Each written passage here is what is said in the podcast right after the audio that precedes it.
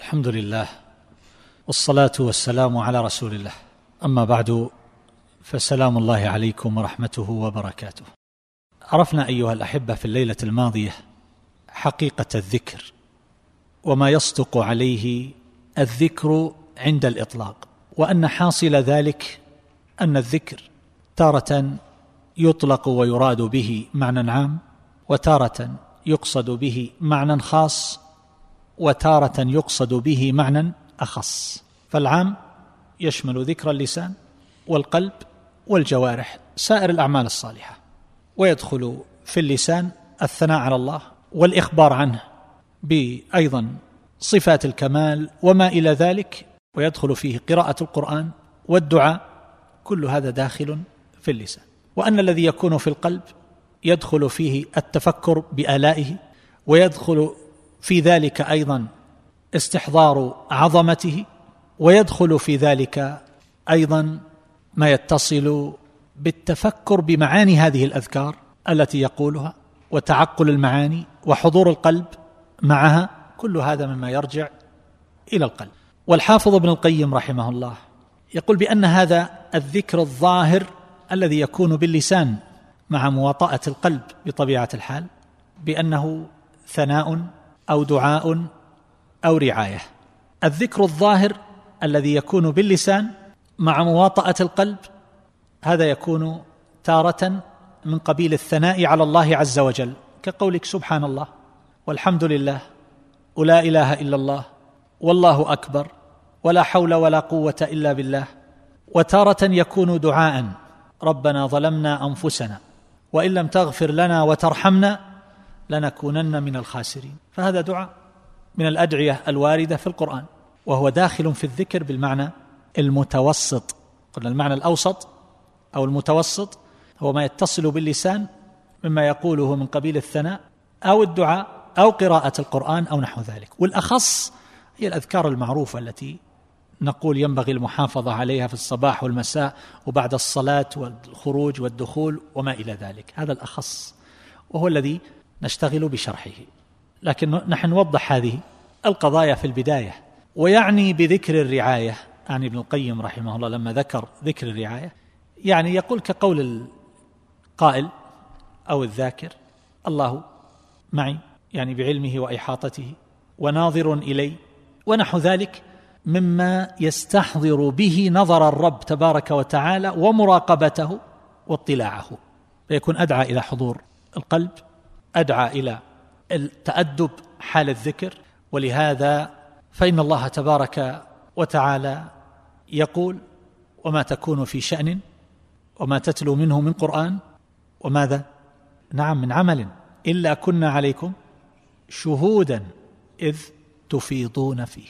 فإذا استحضر الذاكر أنه حينما يفيض حينما يبدأ حينما يشرع حينما يشتغل بهذا الذكر أن الله مطلع عليه وأنه مشاهد له إلا كنا عليكم شهودا إذ تفيضون فيه.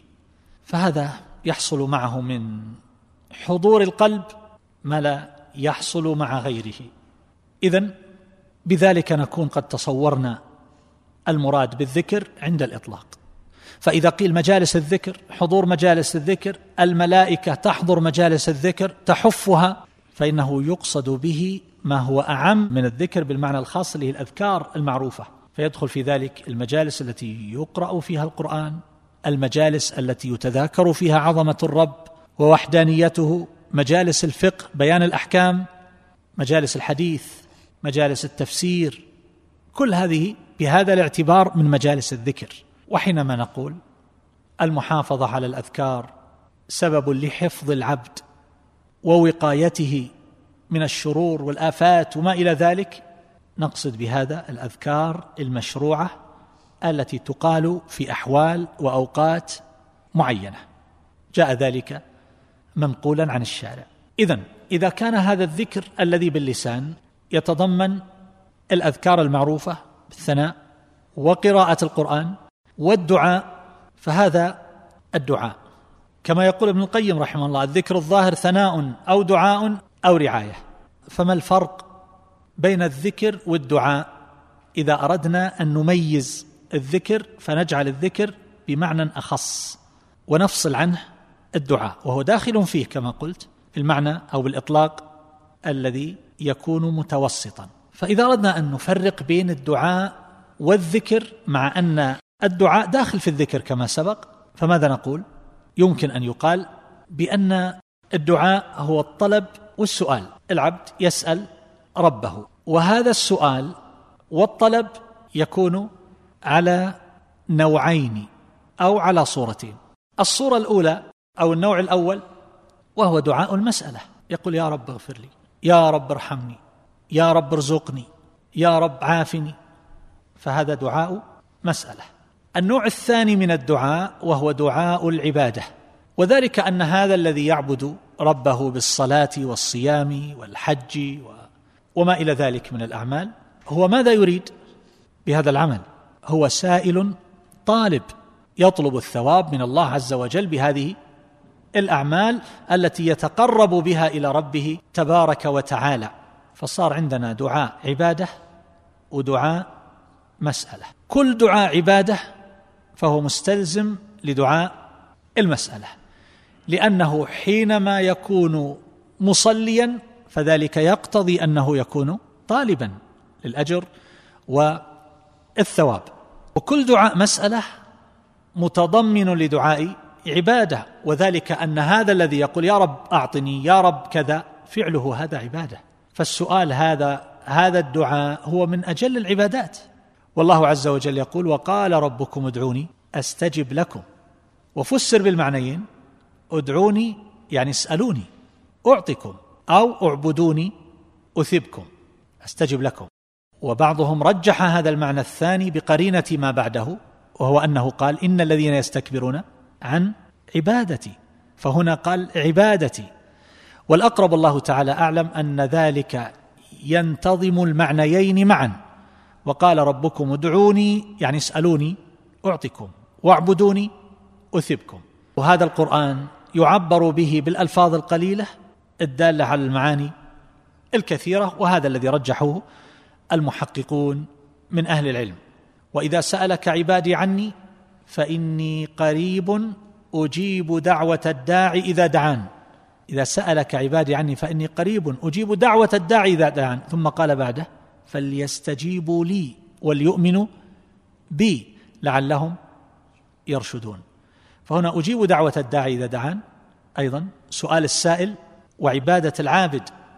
وشيخ الإسلام رحمه الله لما ذكر هذه الآية بين أن كل سائل راغب راهب فهو عابد للمسؤول وأن كل عابد له فهو أيضا راغب وراهب يرجو رحمته ويخاف عذابه. فكل عابد سائل وكل سائل عابد. فأحد الاسمين يتناول الآخر عند تجرده عنه. اذا الذي اختاره شيخ الإسلام واختاره ابن القيم أن مثل هذه الآية ادعوني أستجب لكم يتضمن النوعين دعاء العبادة ودعاء المسألة. شيخ الإسلام يقول لكن إذا جمع بينهما قلنا الدعاء والعبادة أو قلنا السؤال والعبادة فإن المراد بالدعاء هو السؤال. رب اغفر لي. السؤال بالقول. رب ارحمني. رب أعطني. رب عافني. وهكذا. مما يطلب فيه جلب المنفعة أو دفع المضرة. ويكون العبادة المقصود بذلك يعني كالصلاة والصوم ونحو ذلك.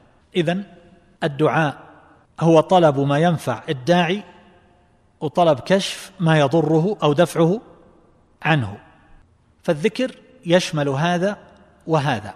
فإذا أردنا أن نفرق بينه وبين الدعاء نقول الدعاء إذن هو سؤال بالقول أو بالفعل وأما الذكر فإنه يكون المقصود به هذا الذي جاء عن الشارع مما يقال على سبيل التنزيه أو الحمد والثناء على الله تبارك وتعالى مما يقال في أوقات وأحوال مخصوصة أو مطلقة.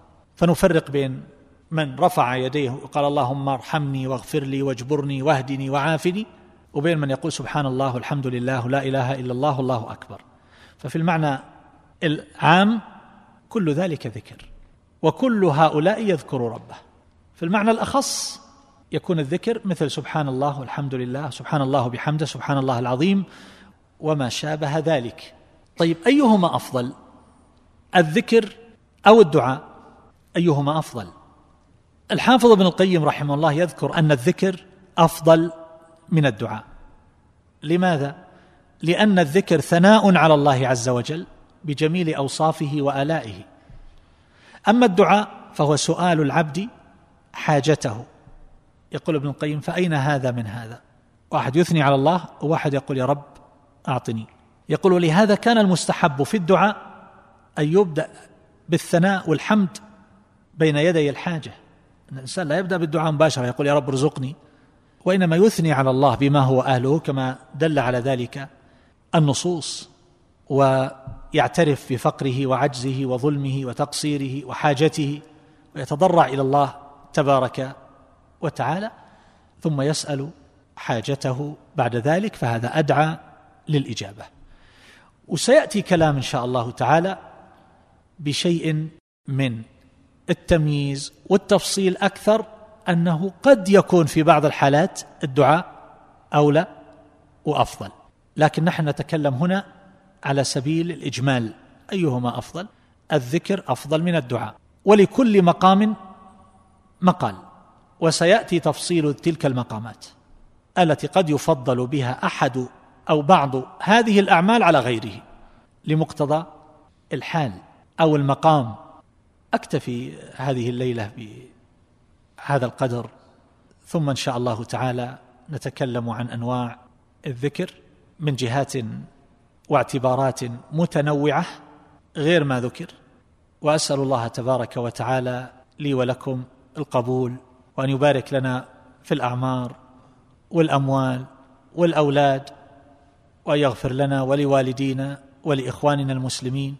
اللهم ارحم موتانا واشف مرضانا وعاف مبتلانا واجعل آخرتنا خيرا من دنيانا.